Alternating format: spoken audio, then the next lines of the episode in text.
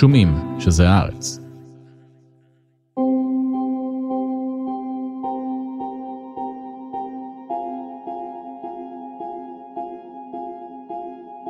בתקופה האחרונה, סין שולחת יותר ויותר מאבטחים פרטיים לאמריקה הלטינית. היא שולחת אותם כדי להגן על האינטרסים הרבים שלה ביבשת, וגם, יש מי שמאמין, היא שולחת אותם כתשתית אפשרית להעמקת הפעילות הצבאית שלה באזור. 将拉贡体 视为巩固发展中国家团结 בשנים האחרונות סין הפכה לכוח דומיננטי באמריקה הלטינית, אזור שהיה נתון במשך שנים תחת השפעתה של ארצות הברית, וטובה רשת של קשרים דיפלומטיים שימנעו במידת הצורך את בידודה הדיפלומטי והכלכלי, כפי שקרה ממש לאחרונה לרוסיה. בצד השני של המשוואה הזאת, מדינות אמריקה הלטינית משחקות משחק עדין של אינטרסים, שהופך אותן לאט לאט לשחקן חשוב בזירה העולמית. היי, אני חן ליברמן ואתם מאזינים ומאזינות לחוץ לארץ. בפרק הזה ננסה להבין מה בדיוק עושה סין באמריקה הלטינית, למה למהלכים האלו תהיה השפעה אדירה על העולם, וגם מה הקשר של כל זה לחנות המכולת הקטנה בארגנטינה.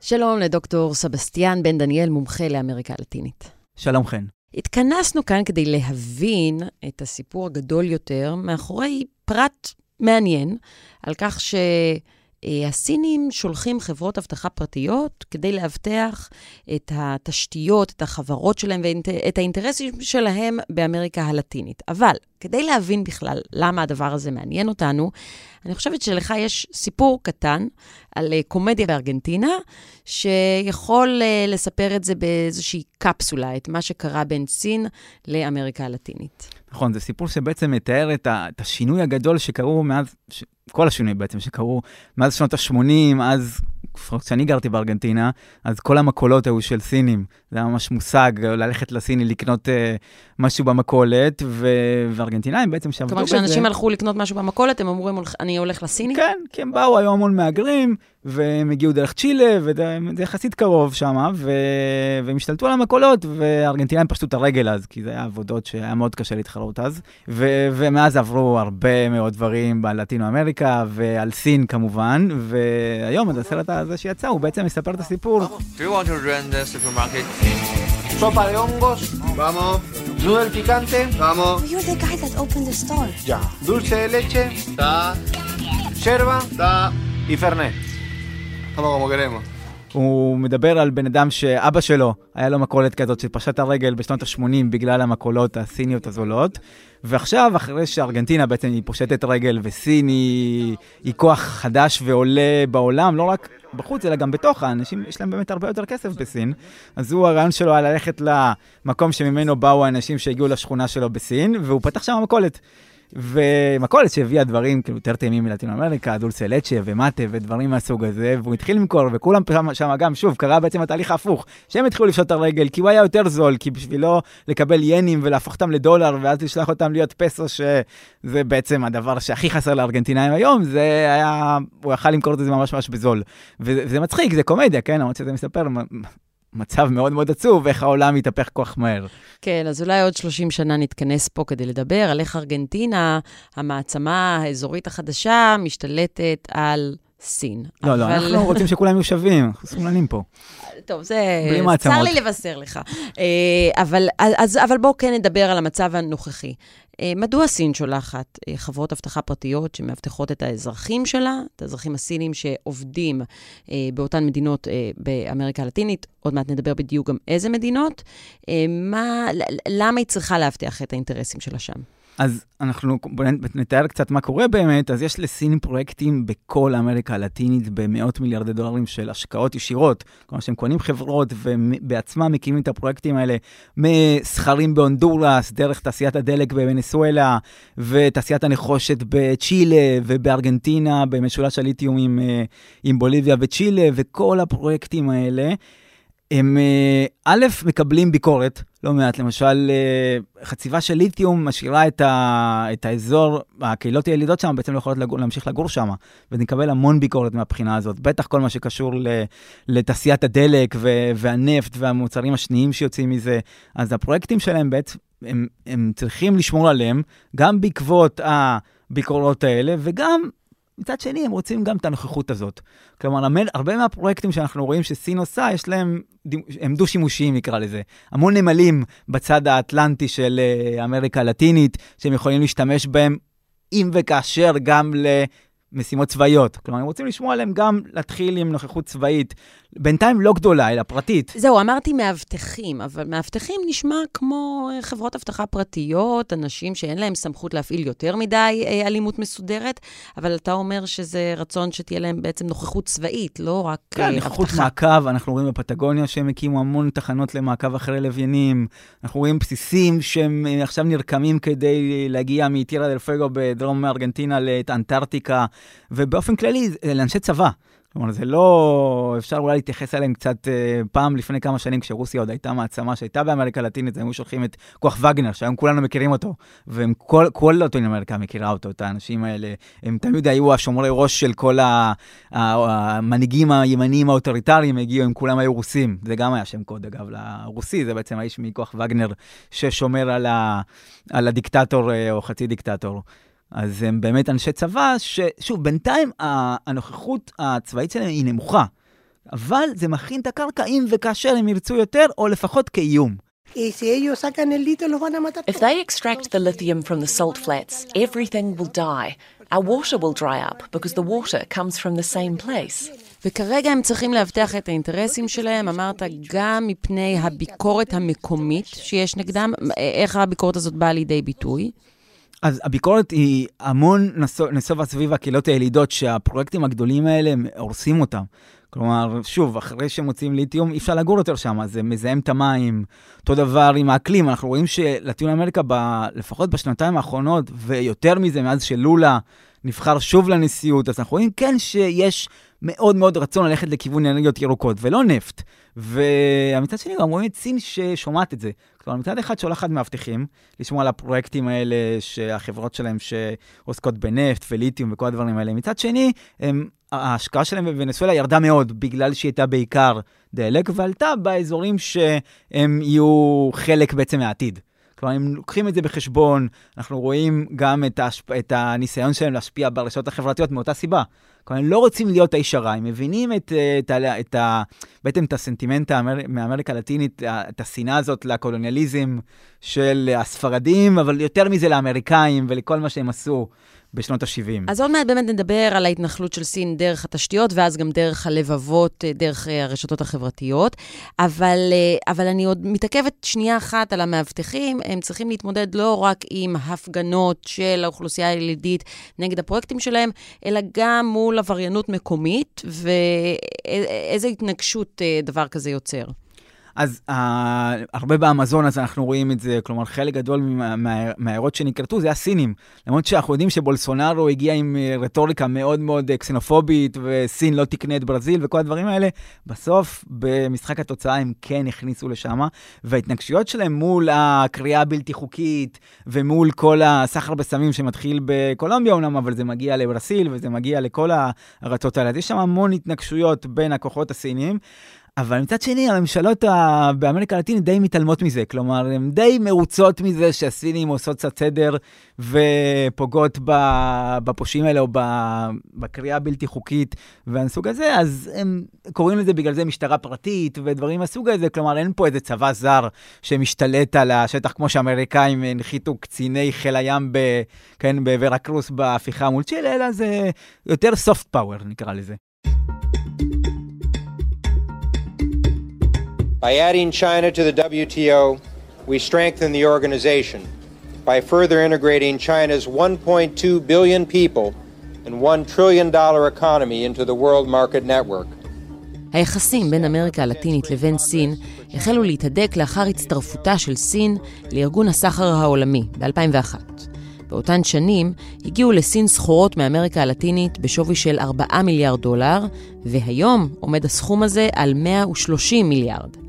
מרבית הייצוא הוא של סויה, נחושת ונפט. היבוא מסין עומד היום על 180 מיליארד דולר. 21 מדינות מאמריקה הלטינית הצטרפו עד היום ליוזמות החגורה והדרך.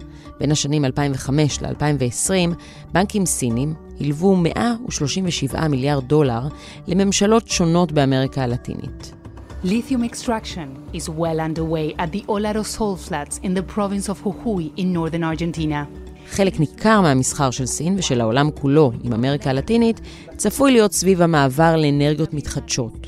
כבר היום מספקת אמריקה הלטינית כשליש מהנחושת בעולם וכמחצית מהכסף, שתי מתכות שנעשה בהן שימוש בייצור סוללות וטורבינות רוח. בצ'ילה ובפרו נותרו כשליש ממאגרי הנחושת בעולם, ובאמריקה הלטינית כולה נמצאים 60% ממצבורי הליתיום המוכרים. אדמת ברזיל עשירה גם בגרפית. שיתוף הפעולה עם סין הוא לא רק כלכלי, הוא כולל גם סחר בנשק, החלפת ידע צבאי ואימונים משותפים.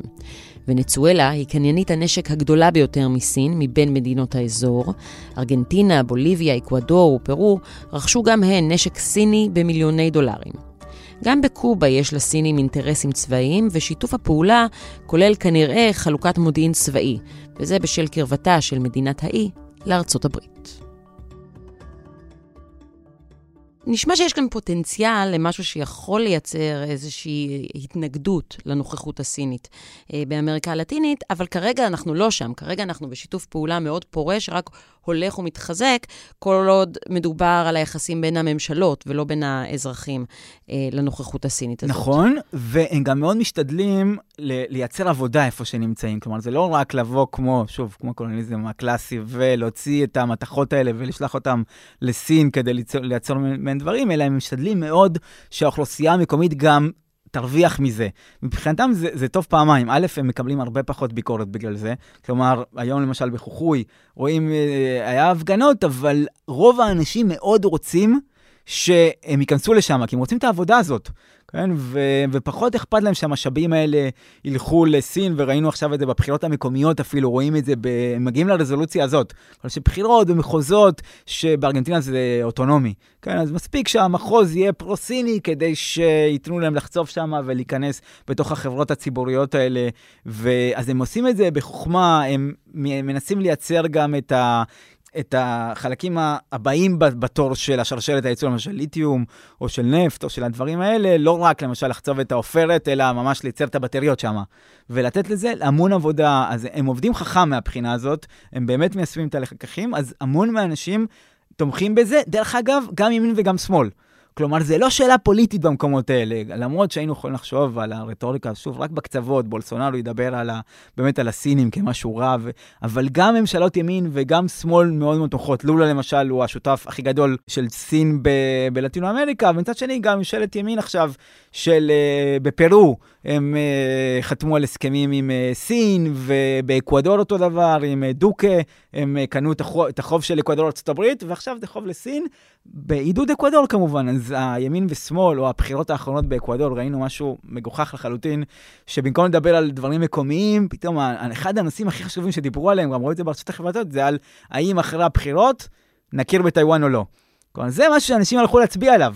כלומר, זה משהו שאכפת להם, כי הם הבינו את המשמעות של זה, של היה מועמד אחד של הימין, אמר, אם אני זוכה, uh, מחר אני, אני סוגר את כל הקשרים עם טיוואן ועובר לסין. Panama is the latest country to officially turn its back on Taiwan, which China regards as a breakaway province. או, אז בואו נדבר, נשתמש רגע בטיוואן, אה, כדי להבין, באמת, כדי להפסיק לדבר רגע על אמריקה הלטינית כמקשה אחת, ולהבין איזה מדינות באמריקה הלטינית מחזקות את היחסים שלהן עם סין, ולכן מוותרות על ההכרה שלהן בטיוואן. כי זו, זו הרי הסיבה שפתאום חשוב להם, והם מדברים על זה אפילו בבחירות. כן, אז התמיכה בעצם של טיוואן הייתה כמעט כולה רק באמריקה הלטינית והקריבים.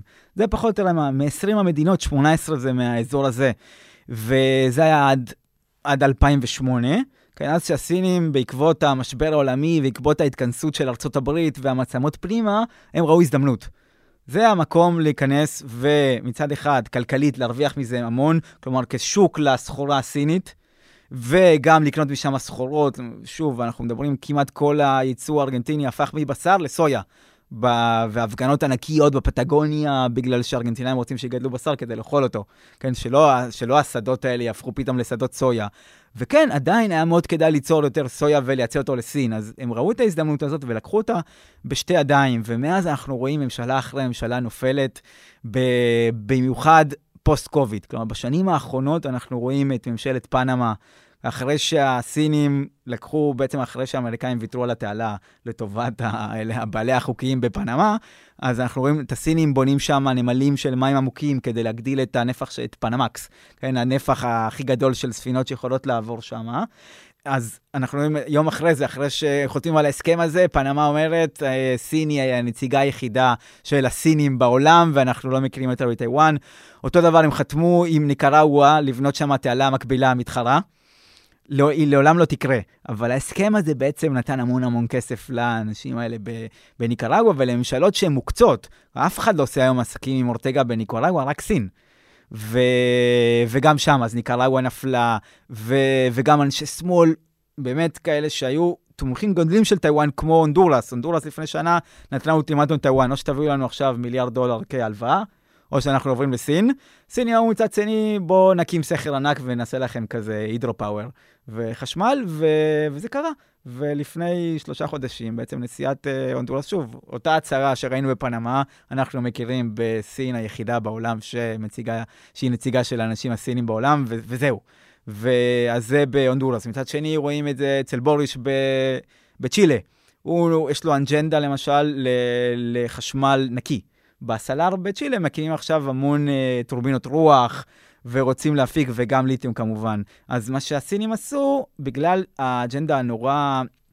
בעצם בוריץ', חלק גדול מהרטוריקה שלו זה, אנחנו לא ניתן למעצמות חוץ שום, שום משאב משלנו, והוא השתלט על ה mining של הנחושת, והוא השתלט על בעצם הסלארים והייצור של האנרגיה הירוקה, אז אמרו, אין בעיה, אנחנו נקים את, ה, את המוליכים של כל הדברים האלה. וכל היום, כל פס מתח גבוה, מהמדבריות בצ'ילה לסנטיאגו ולכל המקומות שהאנרגיה הזאת, עוד, היא עוד לא שם, אבל הם כולם סינים. כן, אז רואים את זה. בארגנטינה למשל, הם כבר תפרו חליפה אחרת לגמרי. בארגנטינה הם הבינו את הבעיה הארגנטינית של דולרים, ואמרו, הנה, בשבילכם אנחנו נפעל אחרת לגמרי, אנחנו נלך וניתן לכם ינים תמורת הפסוס שלכם, ששנינו יודעים שלא שווים כלום. אתם תקנו דרך זה דברים ולא תבזבזו דולרים על לקנות אוכל. כן, ארגנטינה עד היום הייתה גם אה, יבואנית של אנרגיה, למרות שהשדה השני הכי גדול בעולם של נפט הוא נמצא היום בארגנטינה, היא הייתה יבואנית של אנרגיה עד היום. והם היו צריכים המון דולרים בשביל זה. בגלל זה המון, המון הפסקת חשמל בוונוס איירס, ובשנים האחרונות המון, יש אה, יובש עצום בארגנטינה, ש... וחום וכל הדברים האלה, שדרשו הרבה יותר חשמל, וארגנטינה לא הצליחה לספק אותו. כי לא היה לה דולרים כדי לקנות גז ולהפיק ממנו חשמל, אז אמרו, הנה, קחו את העניינים שלנו. אפילו ניתן לכם עוד ויתור, וזה היה קרה השבוע. אתם הולכים עכשיו עוד פעם לפשוט רגל מול קרן המטבע, אנחנו ניתן לכם לשלם ביינים. כן, וזה בעצם, בגלל שהפסו שהם קיבלו תמורתם, כשעוד קנו בינים האלה אצלם, עוד אפשר להבין את זה, זה תרם לתעשייה שלהם. כשנתנו לארגנטינה בעצם לשלם את זה, ברור לנו שיש עוד דברים בהסכם הזה שאנחנו לא מכירים. למשל, נתנו להם שליטה על תעשיית הליתיום בחוכוי, ומצד שני, אולי בסיסים שהם יכולים עם גישה טובה לאנטארקטיקה, המון דברים שאנחנו לא מכירים. והממשלה גם, דרך זה, למרות שהשמאל היה לא אנטי-סיני, אבל כן נורא לא אהב את כל המעבר הזה לסויה והדברים מהסוג הזה. אז בעצם הממשלה עכשיו הוריד את הרטוריקה שלה, לא תשמעו בארגנטינה, לא מועמדים של הימין, שהם דווקא היו השותפים הכי גדולים של סין. כן, מקרי הוא זה שעשה את ההסכמים הכי גדולים עם סין, אבל גם השמאל היום, שומעים אותו עם רטוריקה פרו-סינית ברורה.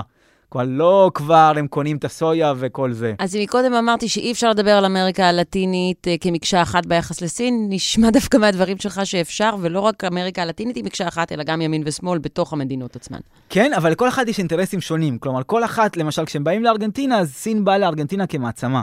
והיא נותנת לארגנטינה את הדברים, אבל כשהיא באה ל... למשל לצ'ילה, היא נכנסת דרך פרויקטים פרטיים, כי היא מבינה את צ'ילה יותר. כשהיא באה לברזיל כבר, היא מבינה את לולה, ולולה כמו שאנחנו רואים בחודשים האחרונים, רוצה להיות שחקן עולמי. אז שמה, כבר בחלק הזה היא באה והיא בעצם המאזן של ברסיל מול מול uh, סין, היא בעצם המדינה, אני חושב, היחידה בעולם שיש לה מאזן חיובי, של סחר חיובי מול סין. אז היא נותנת לו את זה, והיא חותמת איתו על הסכמים של שווים. היא מאוד מתוחכמת בלייצר... פלטפורמה שונה, לייצר אה, יחסים שונים אה, שתפורים למידות של, של כן, כל מדינה. כן, אני לא חושב אבל שזה רעל פוליטיק מתוחכם במיוחד. כלומר, אני חושב שזה באמת סנטימנט ציני אמיתי, שמבין שהוא רוצה, גם הם, מהבחינה שלהם, הם רוצים את לטינו אמריקה לא כשחקן חלש, שזה למשל היה, אה, טוב, אני אחזור לאמריקאים הרעים, אבל זה היה בעצם תמיד הדוקטרינת מרנו אמרה, אנחנו רוצים את אמריקה הלטינית מוחלשת. אנחנו רוצים שהיא לא תהיה שחקן עולמי, שהיא תהיה תלויה בארצות הברית. הסינים דווקא לא מעוניינים בזה. כלומר, הם רוצים שתהיה להם נוכחות מרשימה באמריקה הלטינית יותר ויותר כל הזמן, אבל הם רוצים אותם כשחקן בעולם, כ- כתומך באו"ם. הם רוצים אותם, למשל, אם מתישהו, אם וכאשר, הם ראו מה קרה עם רוסיה, עם סוויפט, כן? עם, ה- עם האיסור על בנקים אה, לקנות רובלים ודברים מהסוג הזה, או אם, אם עכשיו, גם עם ברזיל נחתום על הסכם של ינים, כבר פה אנחנו מדברים על 300 מיליארד אה, דולר מקבילה של זה, זה כבר כספים ענקים. גם אם ארצות הברית מתישהו תרצה להטיל איסורים מהסוג הזה, היא לא תוכל. כי המון מהכלכלה עכשיו באמריקה הלטינית הופכת מדולרים לינים. וגם, הם, הם גם לפני זהב, כלומר, זה כבר לא המטבע הרביעי-חמישי. וגם מבחינת סחר, אם אנחנו רואים ב-2000 כמעט ולא היה כזה דבר. לא היה סחורות סיניות, למרות שבישראל כן מכירים את זה, באמריקה הלטינית לא, כי הדברים באמריקה הלטינית הם זולים. כן, כן לא, הם לא, לא היו צריכים לייצר. את ה-made in China. נכון, הם לא היו צריכים את זה, אבל היום כבר רואים את זה הרבה יותר, כבר אנחנו מגיעים ל-500 מיליארד דולר של uh, סחר חליפין בין המדינות האלה, אז כן רואים את זה. אפילו הסינים היום, בגלל שאמריקה הלטינית זה מטבע חלש, הם כבר מייצרים דברים במקסיקו למשל. שם הם כבר, במקום להביא דברים ממקסיקו ולייצר בסין, הם עושים את זה הפוך. כלומר, כי העבודה עכשיו יותר זולה. גם בארגנטינה, השבוע אני חושב שזה כבר התהפך, והעבודה בארגנטינה יותר זולה. במאה ה-16 החלו הספרדים לפתח קווי מסחר בין סין למקסיקו. בספינות שהגיעו לאמריקה היו בעיקר משי, תבלינים ופורצלן. 300 שנה לאחר מכן, כשהבריטים ביטלו את העבדות, החלו ספינות הסוחר להביא לאמריקה גם עבדים מסין ומהודו. באמצע המאה ה-19 כבר היו באמריקה הלטינית מאות אלפי עבדים כאלו, רובם בפרו ובקובה. העבדים הסינים וההודים, שכונו קולים, נחטפו מארצם, נמכרו לעיתים על ידי משפחותיהם, או הסכימו לכך משום שהיו בחובות. פעמים רבות הם רומו לחתום על חוזים שהיו למעשה חוזי עבדות. מרביתם עבדו במטעי סוכר ובמכרות כסף. בין 1847 ל-1867 כ-600 אלף קולים הגיעו מאסיה לאמריקה הלטינית. תנאי המסע היו איומים ורבים מהם מתו במהלכו. לקראת סוף המאה ה-19 יצאה העבדות מחוץ לחוק ברוב מדינות אמריקה הלטינית, אבל ברבות מהן עבדים סינים רבים המשיכו לעבוד במטעים גם לאחר ביטולה הרשמי של העבדות. רבים מצאצאי הקולים חיים באמריקה הלטינית עד היום.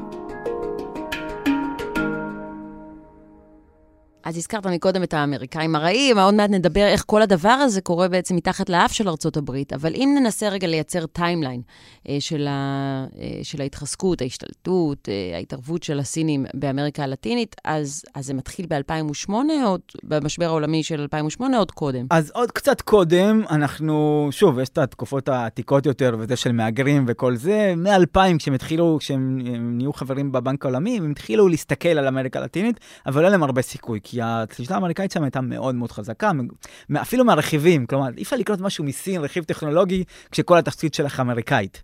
כן, ואנחנו רואים דווקא בדיוק הנקודה הזו, ניגע בה, זה מה שמשתנה היום. אז עד 2008 הם ניסו, אבל לא, לא באמת, ולא היה אכפת להם. ב-2008 הם ראו הזדמנות טובה, פרסמו את המסמך המדיניות הראשון שלהם על אמריקה הלטינית, הם ראו את המשבר העולמי, כשכולם התכנסו פנימה, אמרו, מבחינתנו זה בדיוק הזמן לצאת החוצה. כלומר, המדיניות הזאת גם היא לא קפיטליסטית כמו האמריקאית, הם כן נכנסו למקומות שהם הבינו שלא יוציאו מהם כלום היום. כלומר, שהם יקנו חובות שאף פעם לא ישלמו אותם. ו- ועדיין לקחו את זה בחשבון, גם עם חברות פרטיות. וזה, שוב, זה קצת קשה להבין על סין, אבל גם חברות פרטיות מת, מתנהגות, הסיניות, כמו חברות ציבוריות, כלומר שיש להן אינטרס גם מדינתי ולא רק כן. פרטי. אז זה 2008. ואז אה, אה, הנקודה הבאה אה, על הטיימליין הזה זה 2013. כן. מיזם החגורה והדרך. נכון, אז החבורה דרך היא התחילה יותר באפריקה ואסיה, ושוב, אנחנו מכירים המון מה הם עשו שם, גם את הנזקים של זה. כלומר, הכסף הסיני הזה שנשפך, הוא לא בהכרח גרם למדינות האלה להתפתח, אלא הוא, הרבה מהם צברו חובות. ודברים מהסוג הזה, אבל זה המון כסף של, הפיתוי היה פשוט גדול מדי. למי שעדיין לא מכיר ולא מבין, מה זה מיזם החגורה והדרך? זה בעצם, הם מנסים לחדש את הדרך חמשי הישנה, כלומר, לעשות את המסלולי סחר האלה, הסכמי סחר חופשיים ודרכים ימיות וקרקעיות, תחנות רכבת ופסי רכבת מהירים, בעצם בכל העולם. כן, שהתחילו בצ'ילה, בצד ה... של, ה, של האטלנטי, של הפסיפיק, ואז יגיעו בעצם עד סין, כל, איך שאפשר, כן? דרך פנמה, דרך כל ה... זהו, וכמו שאמרנו, זה בכל העולם, אבל למה באמריקה הלטינית זה... למה אמריקה הלטינית עיקר פורה יותר למיזם הזה? אז בגלל, שוב, כמו אפריקה בעצם, בגלל שבשביל אמריקה הלטינית זה בעצם קפיצת מדרגה. כלומר, זה, הממשלות היחסית עניות לא יכולות באמת להשקיע בפרויקט תשתית עצום כזה, בטח לא פן-אמריקני, כלומר, לא רכבת שתהיה מברסיל ותגיע לפנמה נגיד, כדי אחר כך לקחת משם את המוצרים. אף מדינה לא יכולה לעשות את זה, בטח לא בשיתוף פעולה עם האחרות. אז uh, באמריקה הלטינית, כשהתשתיות היו מאוד רעועות, ובמיוחד מברסיל צפונה, כן? בוליביה, פרו, כל המקומות האלה, מבחינתם זה היה באמת קפיצה שלא היה אפשר להימנע מלהשתתף בפרויקט הזה. היחידות שבאמריקה הלטינית היום עוד לא שם, זה קולומביה וברסיל. ברסיל כי היא רואה את עצמה, שוב, לא כנתינה של סין, אלא כמשהו חיובי. הם כאילו כן משתתפים בזה, אבל לא חתמו על זה רשמית. והתשתיות האלה, ההשקעות בתשתיות האלה מייצרות תלות. כן, הן מייצרות תלות עצומה ב... כן, ב... עם סין מחר, וכולם מבינים את זה, תחליט, טוב, אנחנו לא משקיעים יותר במדינה מסוימת, ואנחנו ראינו את זה בוונסואלה למשל. ואין לה תחליף. כי ונסואלה, אחרי כל השנים האלה, כשהיא סמכה על סין, והיא הפכה יותר ויותר מוקצה, אז כבר אין לה מישהו אחר עכשיו להחליף את סין. אף אחד לא יבוא עם הכסף הזה, בטח לא עם גורמי הסיכון באמריקה הלטינית. כלומר, אין חברות, אין איזה תור של חברות פרטיות שרוצות להשקיע, כי הן רואות את הפוטנציאל, בגלל הפוטנציאל הגדול של לא לשלם, ורואים את זה בארגנטינה, אבל באקוודור גם, אותו דבר עם החובות שלה לארצות הברית, אז חברות פרטיות לא, לא ששות על זה, אנחנו צריכים חברה באמת שמוכנה לא לקבל כסף ולהתנהג בצורה הזאת, שהיא כמעט אינטרס מדינתי של סין ולא דווקא כלכלי. אז אותו דבר ראינו עם הקוביד למשל.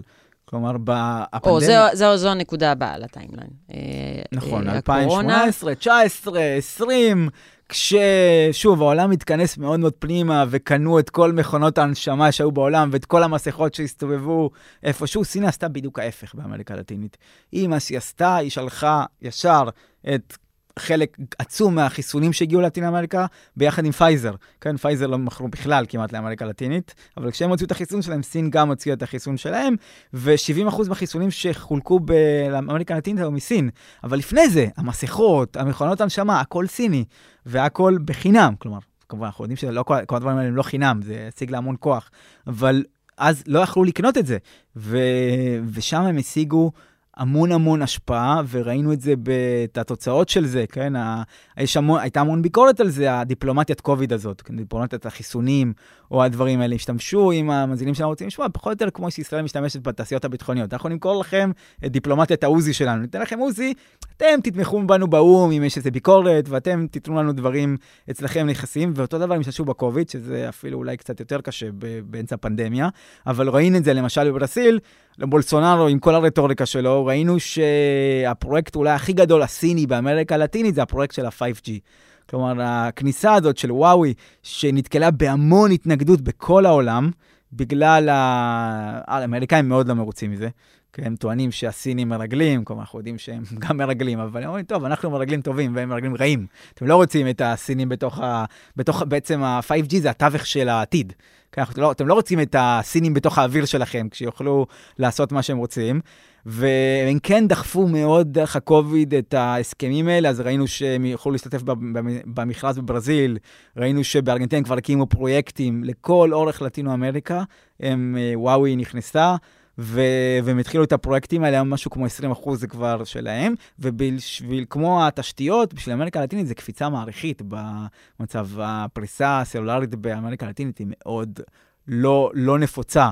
כלומר, אם קופצים ברגע אחד משנה, מ-2G, שבעצם זה תקשורת נורא איטית, ל-5G, שהיא כבר יותר מהירה מהתקשורת הקווית, כלומר, זה יכול להחליף הכל. לא צריך לפרוס קווים קוויים כשיש לנו 5G בכיסוי טוב, והכל יעבוד על זה, כן? ה cloudים שנכנסים עכשיו, החישוב ענן, שסין מאוד דוחפת היום באמריקה הלטינית, הכל עובד דרך זה. בעצם כל דבר שנעשה, אנחנו נצטרך לשלם אגרה בעצם לסין דרך התשתיות האלה.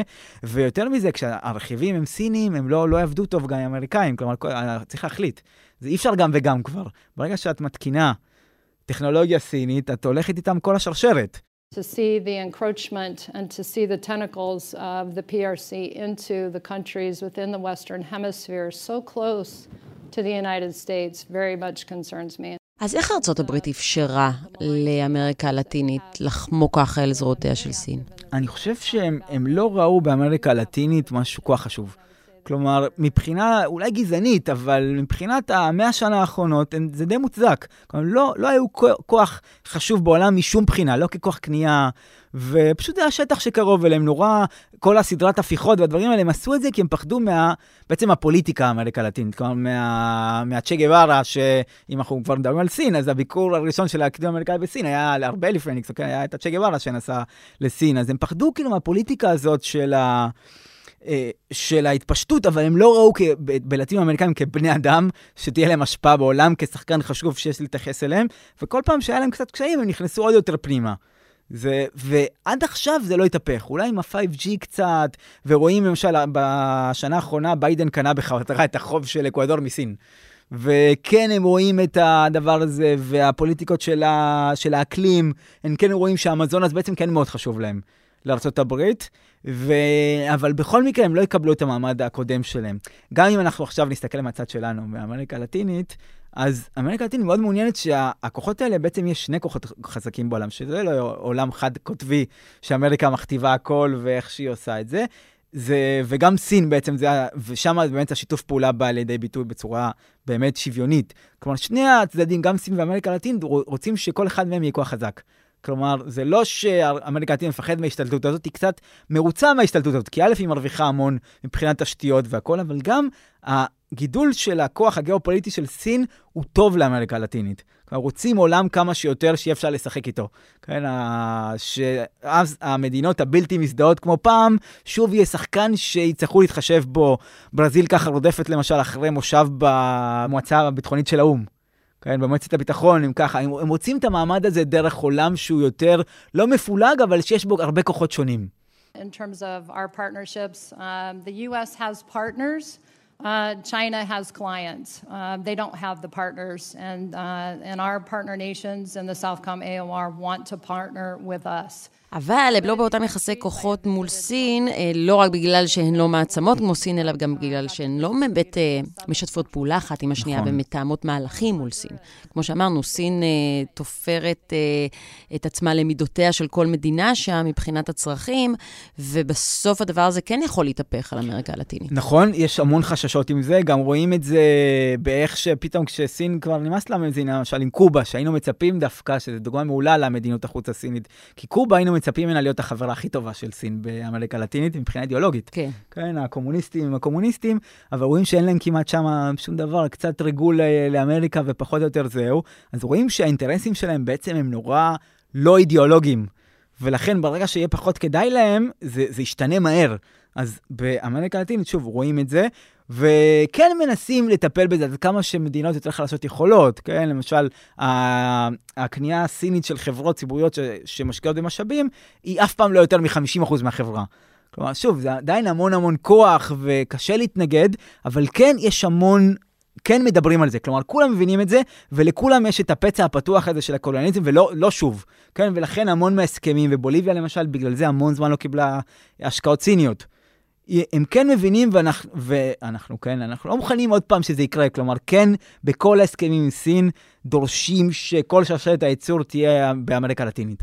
כלומר, אם רוצים מכוניות עם בטריות אה, חדישות, הכל מעולה, אבל כל זה נוצר באמריקה הלטינית, וגם המנהלים של החברות האלה, בניגוד למשל למה שקרה באפריקה, כן, שכל השכבת ניהול הייתה סינית והעובדים, אז לא, דורשים שחלק חשוב מהניהול יהיה גם כדי שיהיה גם תעשיות משניות מזה. כלומר, שהאנשים האלה יקבלו השכלה ויוכלו לעבוד במקומות אחרים, לא דווקא חברות סיניות. אז גם שרשרת הייצור תישאר בלטינו אמריקה של הדברים של, שוב, של ה... מה שיהיה העתיד, הבטריות והדברים מהסוג הזה. ו... אבל שוב, זה עד גבול מסוים. כן, עד כמה שאפשר, כן מאוד מנסים לבטח את עצמם. כן, לבטח את עצמם, ו- ולמשל, לא, עדיין מדברים עם האמריקאים. כלומר, אה, כן, למרות, למשל, שי היה באמר, בארצות, באמריקה הלטינית יותר מכל הנשיאים האמריקאים ביחד. כלומר, כל השלוש האחרונים שאנחנו רואים ב-20 שנה האחרונות, שהיה יותר פעמים. אבל כן מושכים אותם. האמריקאים מתעוררים באיזשהו שלב? כן. כי, אם אנחנו הגענו לדבר על זה, אז אני מניחה שגם ביידן קצת מודאג. מדברים על זה המון, בעיקר בימין האמריקאי, האמת, אבל כן, כי הם פוחדים, הם, הם, לדעתי לא בצדק, אבל פוחדים צבאית מסין. כלומר, ריגול הסיני, ושה-FBI תופס כמה סינים שמרגלים אחרי מתנגדי משתל, אז הם פוחדים מהכוח הסיני. לדעתי, שוב, לא בצדק, אבל uh, מבחינה גיאופוליטית הם לא רוצים עוד מעצמה לידם. הם כן רואים את זה, שאלה אם עושים את זה. כלומר, אם זה אומר שעכשיו האמריקאים כן, למשל, החובות של המדינות האלה יותר אמריקאיות בקרן המטבע, האם יוותרו עליהם? כן, האם יסדרו אותם מחדש, כל הסידורי חוב שכל המדינות סוחבות כל פעם וכל פעם, האם... זה לא נשמע משהו שבימין האמריקני ירצו לעשות. הם לא ירצו את זה, אבל בסוף הם מבינים גם הם מפסידים. כלומר, הם עכשיו מאוד מתלוננים שהאמריקאים ישנים, כמו שאת אומרת כל הזמן, בצדק. אבל אלטרנטיבה זה גם לא משהו שהם רוצים, כי מבחינתם הם לא רוצים עכשיו לתת מתנות חינם לאמריקה הלטינית, וזה גם חלק מהמדיניות דווקא באמריקה הלטינית, שהם מבינים את זה. כלומר, הם כן משחקים מול הברית ואומרים, טוב, תראו ההסכם, אנחנו, בגלל זה הרבה פעמים זה לוקח זמן.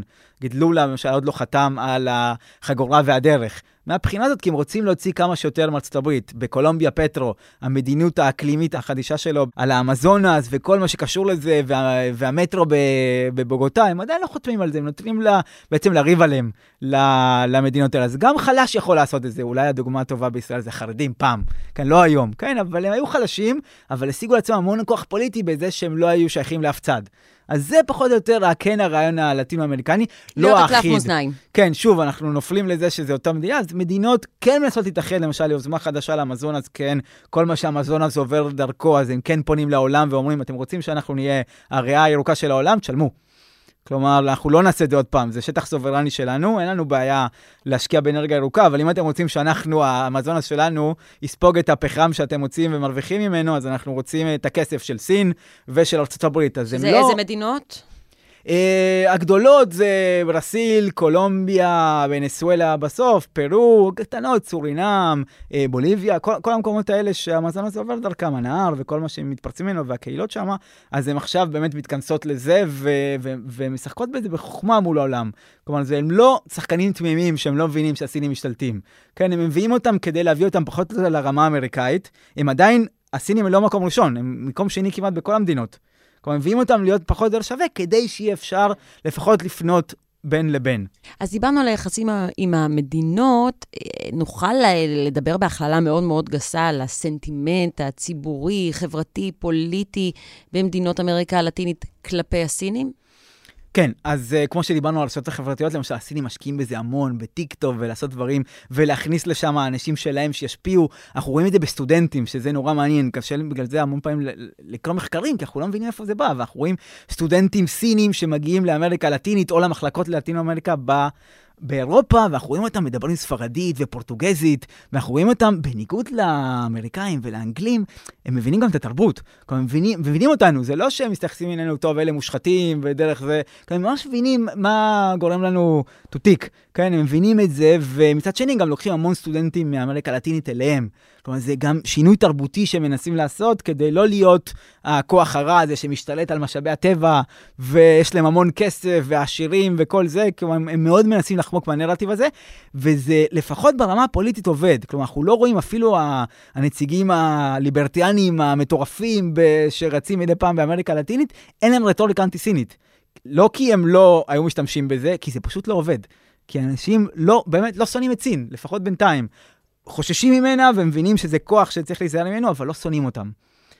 וגם כשהם מנסים, האמריקאים למשל משתמש ברטוריקה שלהם, אומרים, תראו, הסינים מרגלים, ו-5G, ואם תלכו אליהם וכל זה, הם אומרים, אתם עשיתם יותר גרוע, כן? ואנחנו מבינים את כל זה, אבל uh, בין שתי השטנים אנחנו מעדיפים להיות באמצע לפחות. אז אתה יודע, אולי הסיבה שסין לא נתפסת כשטן הגדול שבא להשתלט עלינו, זה באמת בגלל יחסי הכוחות אה, ברמה החברתית, ש, שהם לא מתחילים מאותם יחסי כוחות כמו הלבנים והלטינים.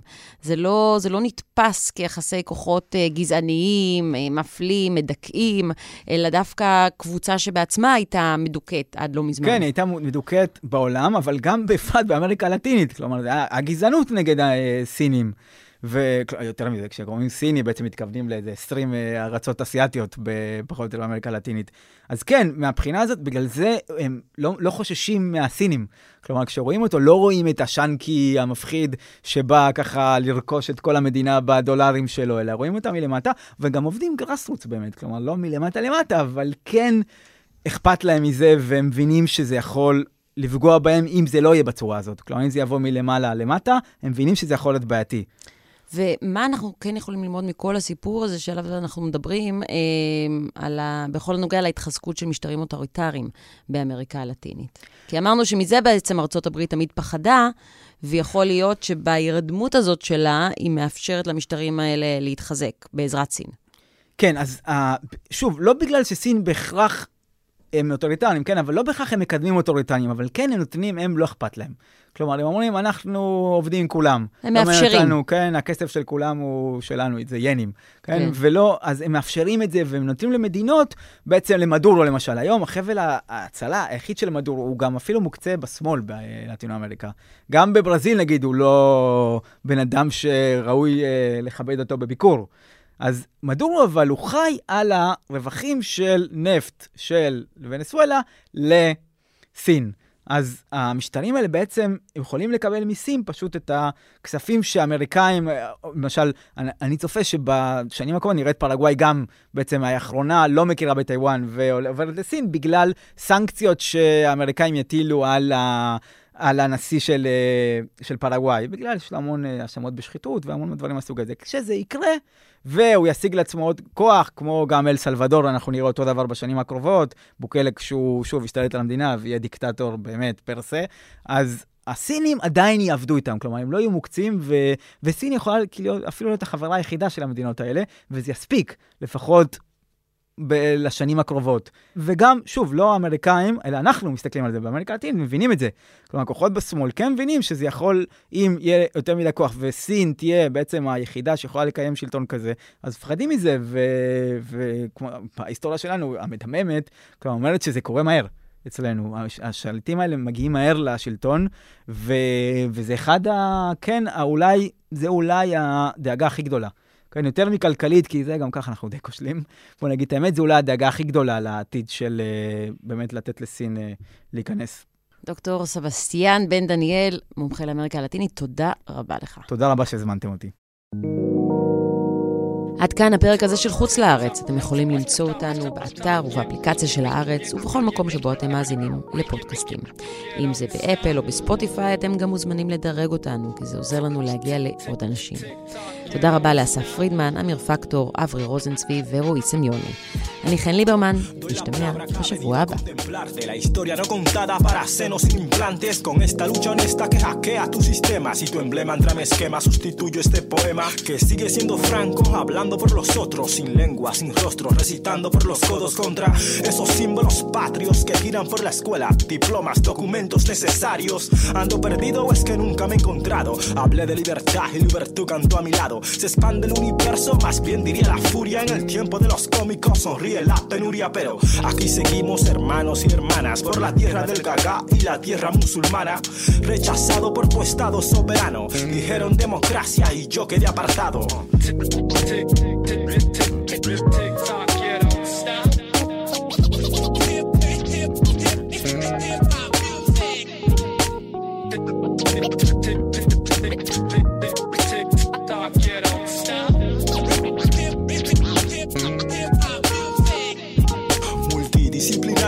Oferta y demanda. Mi remesa no va en euro ni su usada paparranda mandan. Celebridades en el tonto periodismo. Conozco su defensa, su maldito mecanismo.